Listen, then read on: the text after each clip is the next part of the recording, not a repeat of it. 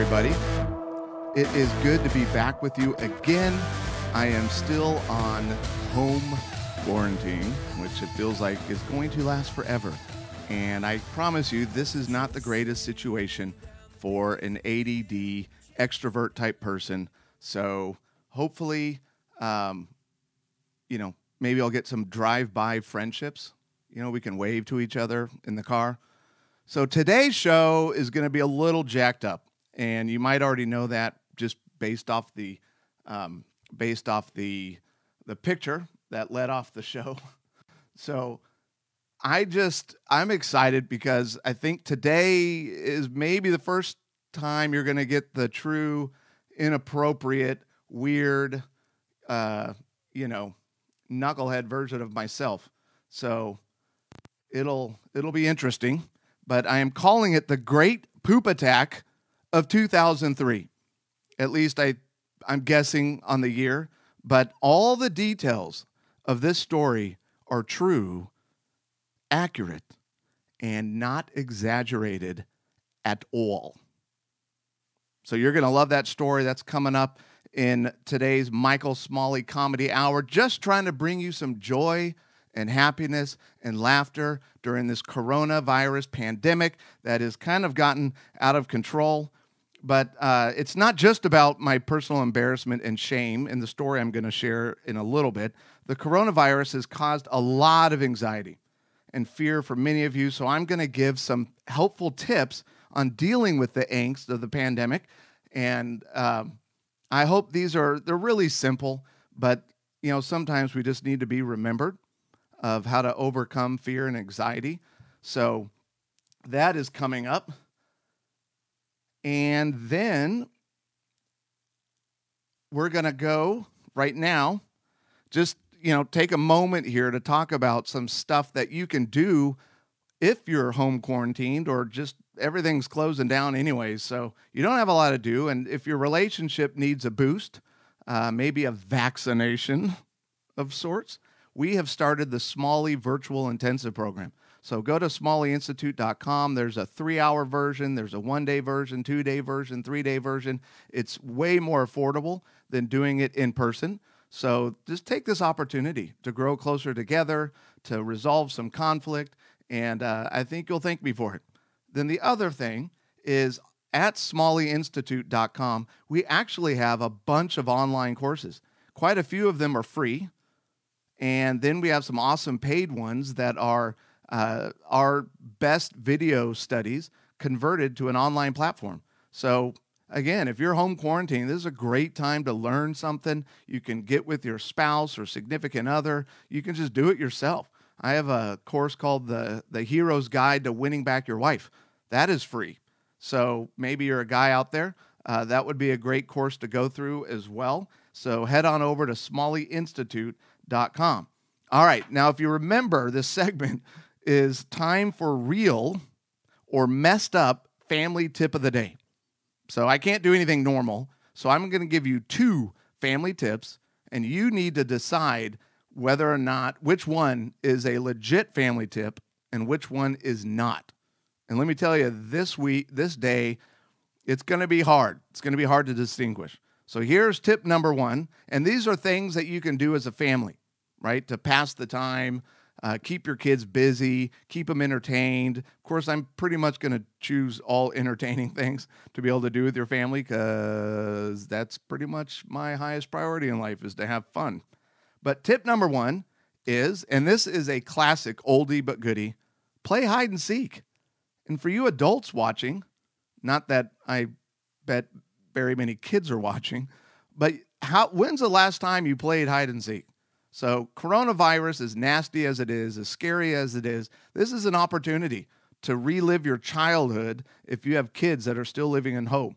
So play hide and seek. Uh, one of my best memories from college, and and if you've listened to any of the other podcasts, I was a uh, I was an NCAA Division One athlete, and I'd love to leave it at that. But I was a male cheerleader, so I was a yell leader at Baylor University, and we we got contracted by some big drug company to go to Dallas, and and they had built this entire like university that looked like Harvard or Oxford in this gigantic, you know, grand ballroom of I think it was the Anatole in Dallas. And so there's what there's 12 of us, right? Six guys, six girls, and somebody was put into a massive suite. So we were all hanging out at night and we turned off all the lights in this big place and, and played hide and seek. And my Oh, if Brandon White ever watches this, he was one of my closest friends at Baylor, and he was also a yell leader. So when he was it, right, you had to go into the bathroom with the lights on, and so it'd be really dark in the room, and and so you had to go into the bathroom if you were it, shut the door, and and count to thirty or whatever it was. So while he was in there, I took one of these short end tables and I put it and pressed it right up against the door so when he said, "All right," and, and the door opened inward toward you know into the bathroom. So he was like, "Ready or not, here I come." He opens the door and he goes flying out, and his shins hit the coffee table, and he just goes crashing to the ground. It was actually quite painful and probably dangerous, but the rest of us laughed very hard. So once again, Brandon, I do apologize for being an idiot. So play hide and seek. It's a blast. Try not to injure each other. The second tip of the day, in in order to kind of pass your home quarantine time away in fun fashion, I called it. It's a game I made up, so I'm kind of proud of this one. But I'm calling it play hide and lock. And here's my guess. My guess is that is that uh, the parents are going to love this game the most. So I'm not so sure about if kids are going to like it, but who cares? because hey, parents, we need to be entertained as well. So I call this game play hide and lock. This game is unique and takes some early planning. So you can't just like throw this together in a day. But parents, you're going to love it. First thing, you want about 30 days before you play hide and lock, you need to start subtly dropping hints to your kids that specific rooms in the home would be a great hiding place in essence, it's called subliminal manipulation, right? Kind of you're you're like getting into their unconscious. Oh wow, that would that would be a great place to hide if we ever played hide and seek. Ooh, look at that room. Oh, no one would ever get found in that room. That's crazy. That's why you have to start 30 days out. So I'm pretty sure uh, using subliminal manipulation would make good old Dr. Spock very proud of this game I've invented. So after 30 days, you get your kids excited about playing hide and lock. Of course, since you've been subtly manipulating their minds for 30 days, you know exactly where they're going to be going to hide. The fun part, and here's the kicker to the game why parents are going to love it. The fun part is they are hiding in rooms where there is no escape. Unknown to your kids, you have outfitted each door with a special locking system so they will remain in the room locked in until you let them out for your leisure. Is that not the greatest game ever? You manipulate your children's minds, you get them to hide in the rooms that you've already, you know, worked the door over because you got to and if you have like a thin door you, you really should go to home depot or lowes or Ace Hardware and get a thicker door so they can't kick through it or whatever. And then you lock them in there and just maybe put some food, maybe some dried food or uh, some canned beans or refried beans. That's my new favorite food. And a can opener, you got to make sure, you know, it would be funny. Give them all cans, but no can opener. And this, just stay quiet. Go, you and your spouse can go hang out and binge watch, and, and you're not going to get bothered. It, well, as long as you soundproof the room. So that's also important. You don't want to hear the screaming and wailing. That gets so annoying. So it's up to you. Leave a comment. Try to guess which game is real and which game is messed up. So the most embarrassing story, it is coming up, but I want to first give you just three tips on how to handle stress. And here's the first thing you have to hear. And it's probably not going to be very easy to receive this. But the reality is that the more anxiety and stress you have over coronavirus, the more likely you become, you, you come to contracting coronavirus, right? So if you don't know, stress and anxiety lowers your immune system. So you, I it's hard to hear because that could stress you out. But at some point we we have choices to make. So the reality about stress and anxiety is that no matter what's going on in our life, we have control over our emotions. So we don't need the world to be right. We don't need people to be right. We need to be right because of Christ. So I, I got actually really confronted hard about that last Sunday. It was a sermon by Tony Evans, and it's it was titled "Following Christ." It was on the podcast. So, um, and I, I was reminded that I had gotten like earthly focused, and and wasn't focusing on Christ and following Him and obeying Him because that's where peace comes from. So. The truth is, the more stress and anxiety you have, the more at risk you are of contracting coronavirus. Now, I found this really interesting article written by psychiatrist Sally Ann Somason, who wrote How Cortisol Weakens the Immune System. Cortisol weakens your immune system for a good reason. During periods of intense stress, cortisol attempts to reduce inflammation by weakening some of the antibodies that can increase inflammation. It also turns out on natural immunity, the ability to fight off problems immediately and moves resources away from specific immunities, right, which is the ability to prevent disease, diseases your body knows how to control. But cortisol is only helpful in short bursts. That's why you don't you, that's why I know the media is crazy and I know it's everywhere you look and you could be home quarantined like I am, and I'm self home quarantined. So we, uh, you know, in our area in Texas, we have not been forced into that outside of Houston. But since I have an elderly mother and since I have literally contracted every major disease known to man, I'm actually a patient zero. So I started a meningitis. It's not funny. I don't know why I laugh every time I share that, but I actually uh, started a meningitis outbreak in Conroe, Texas, back in 2000, 2000 maybe. I'm not quite sure. I'm not great at remembering dates, but I was patient zero. So I was uh, quarantined in a hospital in a like this horrible isolation room where people would only come in to see me wearing hazmat suits. So when you you know meningitis is a terrible terrible virus, um, and so when I finally kind of came conscious and I'm staring at this person in a hazmat suit, that gets kind of scary. And it was maybe five, three to four days into my hospital stay that the the head of the CDC, whenever there's a major outbreak, the head of the CDC has to go interview patient zero. So when he entered into my room, he literally was like, Well, congratulations, you're patient zero. I was like, That doesn't feel like a congratulatory experience. So my doctor, as I told you earlier, warned me not, not, not to get out. So that's why I'm home quarantined. So cortisol is only helpful in short bursts. When you experience prolonged stress, your body needs those T cells and white blood cells. And unfortunately, cortisol continues to suppress them, thus weakening your immune system over time. So here's three tips. Tips number one is exercise and eat well. Duh. Obviously, we know that, but I just I'm just going to stress that during this time, you just kind of have to hunker down and do it. It's worth it. It's worth it for your health. We all know how to eat well. Like that's totally not a mystery.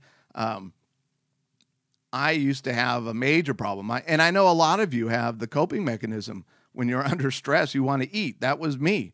And I went and got gastric bypass uh, in June of 2018, and that solved that problem. So now I'm gluten free, dairy free, and sugar free because all those things give me explosive diarrhea. Um, so it's easy for me to eat well. It's harder for me to exercise. So the last four days, so I think I've been in home quarantine for five.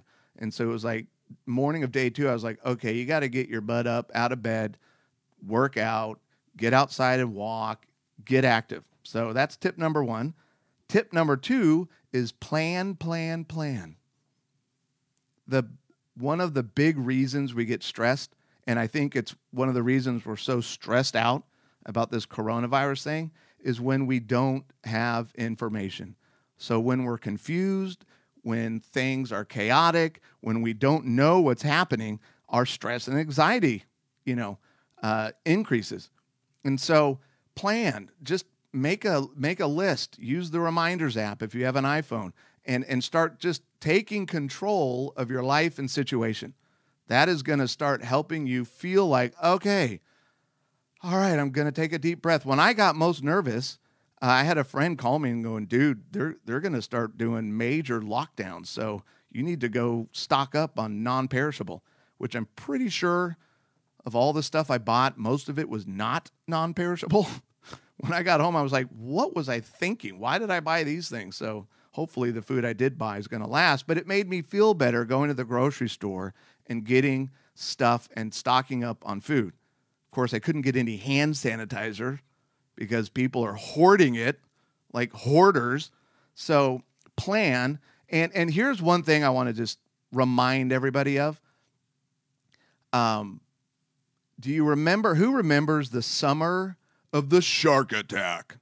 Remember that summer? It, it, it feels like shark attacks were covered as vigorously as coronavirus is being covered. I mean, it was insane. It was everywhere. And they had the, just like they have for coronavirus, they've got the red, you know, twirling. It looks like evil. It's like coronavirus pandemic, right? And they're just like, it, it stresses people out. And that summer, all the beachside communities lost a tremendous amount of money because of the fear created by the summer of the shark attack and the, the overwhelming amount of reporting done on it. So, to maybe give an alternative perspective, so just keep this in mind the summer of the shark attack, where the media went nuts, there were fewer shark attacks that summer than previous years. So, just hang in there, chill out, let it play out. The cha- I mean, what has taken America out so far? Nothing. Nada. So the chances of life coming to an end as we know it, uh, in my opinion, and I'm a moron, so take it for what it's worth, uh, are pretty slim. Okay, we're gonna, we're we're resilient, uh, we're positive, uh, we're creative, we're entrepreneurial, and we're gonna get this thing figured out. And I think in two two to four weeks, we're gonna feel very different about the state of our country. Number three, lack of sleep is not an option. So make sure that you're getting plenty of sleep because lack of sleep also increases stress and anxiety. And I know this sounds simple, but when you're stressed, you know, you got to do what you got to do. If you're not sleeping, uh, try an over the counter sleep medication like melatonin. And if that doesn't work, try Tylenol PM or Advil PM. Try stuff if you're really not able to sleep because that is only going to increase the problems and lack of sleep is going to hurt your immune system so and and if those over the counter things aren't working which is what I've been going through so since gastric I've had a hard time sleeping and it's weird because it's not like I'm tired during the day but I'm not sleeping very much at night so I finally went to my doctor um, or I was at with a doctor a psychiatrist here in the area uh, and he he prescribed a different. I can't think of.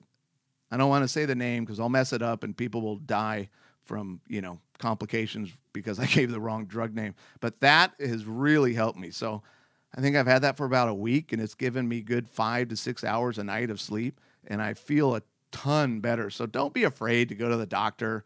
Okay. God is God, and God created people that were smart enough and worked hard enough to become doctors. So it's okay to take medicine for emotional reasons, anxiety reasons, sleeping reasons. Um, no one should judge you. And if they do, they're a Pharisee. So they're in more trouble than you are. All right. It's time. It's time for the great poop attack of 2003. And remember, every detail of this story is true. And it's really sad. And it's so weird. And that that's my life. And that's why my doctor called me and said, "Dude, of all my patients, your life has been so crazy. You just need to stick to your home now." Right? Cuz I mean, it's like the things that happen to me. I, I sometimes I wonder if God just like goes, "Calamity."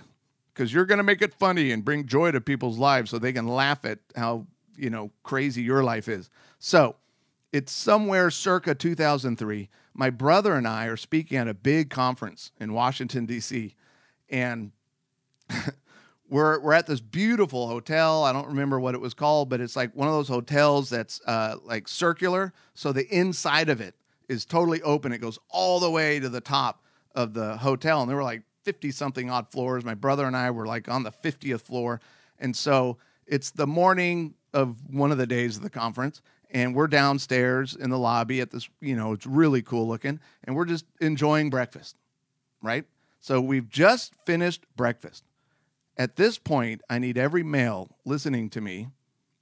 Uh, and I need you to validate. If you're a dude, I want you to validate this by leaving a comment, right? Leave a comment and say that I am right and I am not making this up. But guys have poop attacks. What I mean by a poop attack is we're minding our own business, we're not doing nothing, and bam, we have to go and like we have to go now. Like we have moments to get to the bathroom or we're going to have an accident. My dad used to have them. actually he has some really he has two really good poop attack stories that I won't go into today, maybe later if you want me to.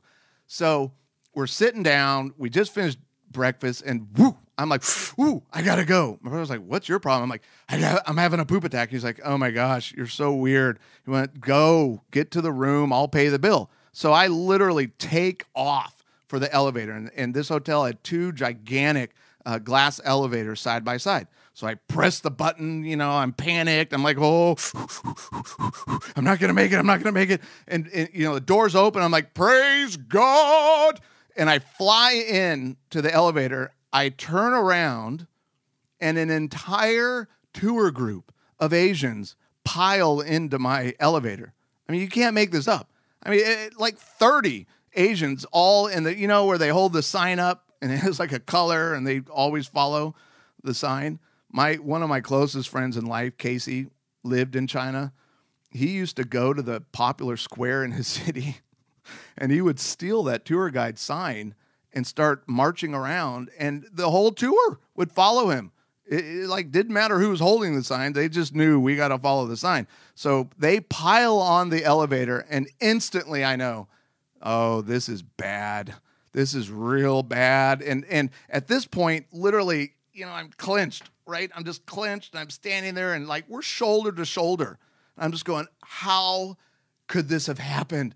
And I'm, you know, I'm panicked, and and the poop is coming so close that there are beads of sweat because I'm so tense and things are about to happen in an elevator crammed with 30 other people. And so I am genuinely crying out to God, going, Lord, you could part the Red Sea. Surely you could plug me up just until I can get to my toilet in my hotel room. But the problem is, my brother and I are on like the 50th floor.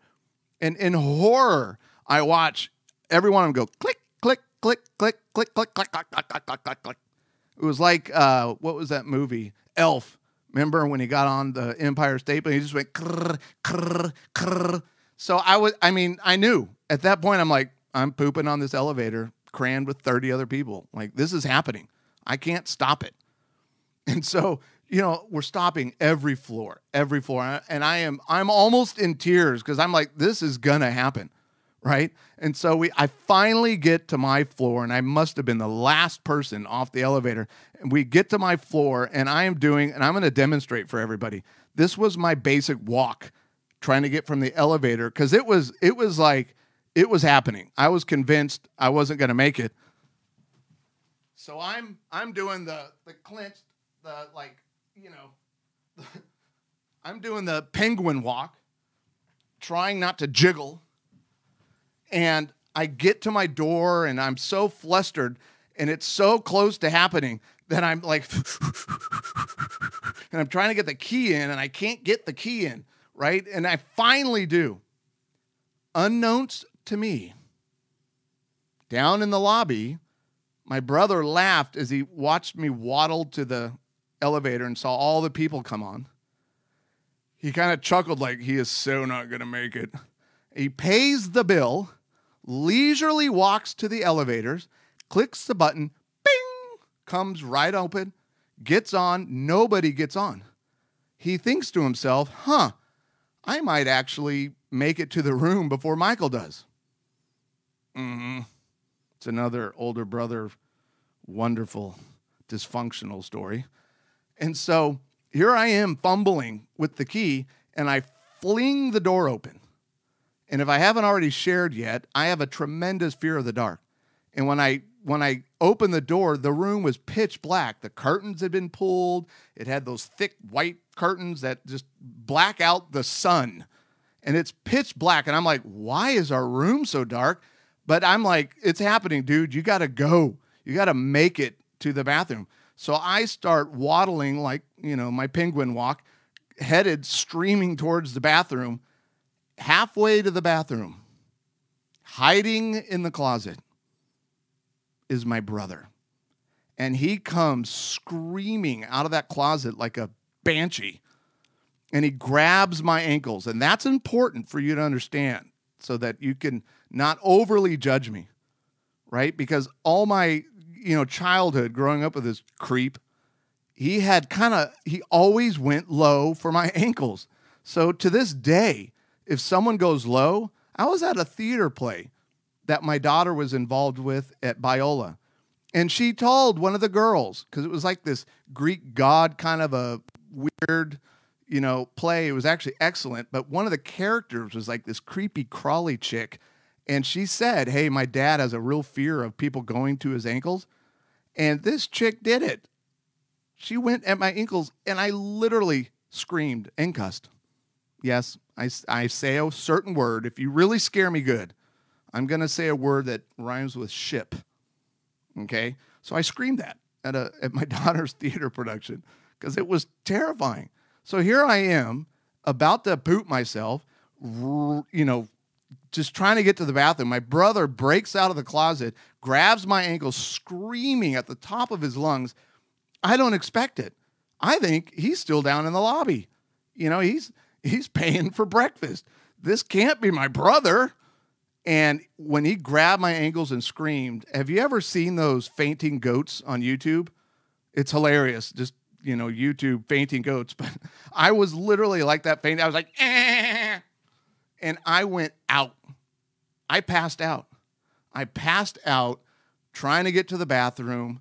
I hit the bed, fling off the bed, on and whack the dresser, and I'm out.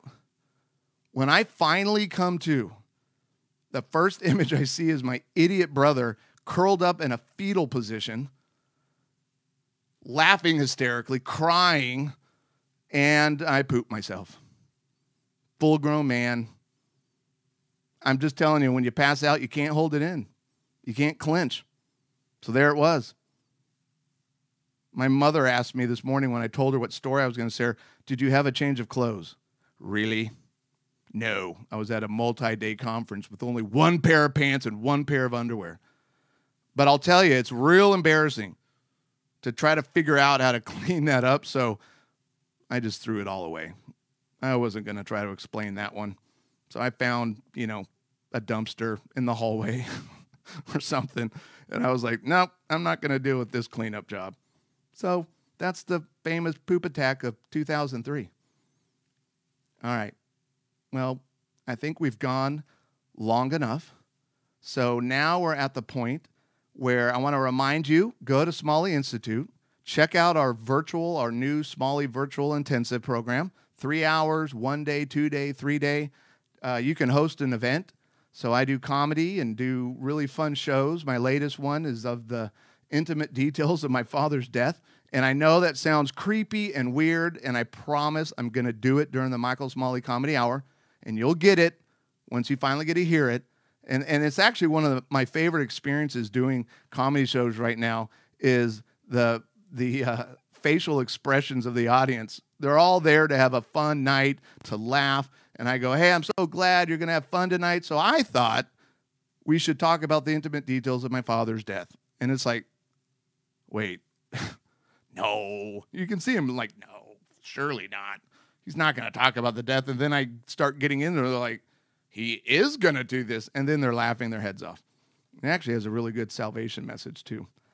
So you can check all that stuff out at smalleyinstitute.com. Ooh, and we have our online courses as well free ones, paid ones.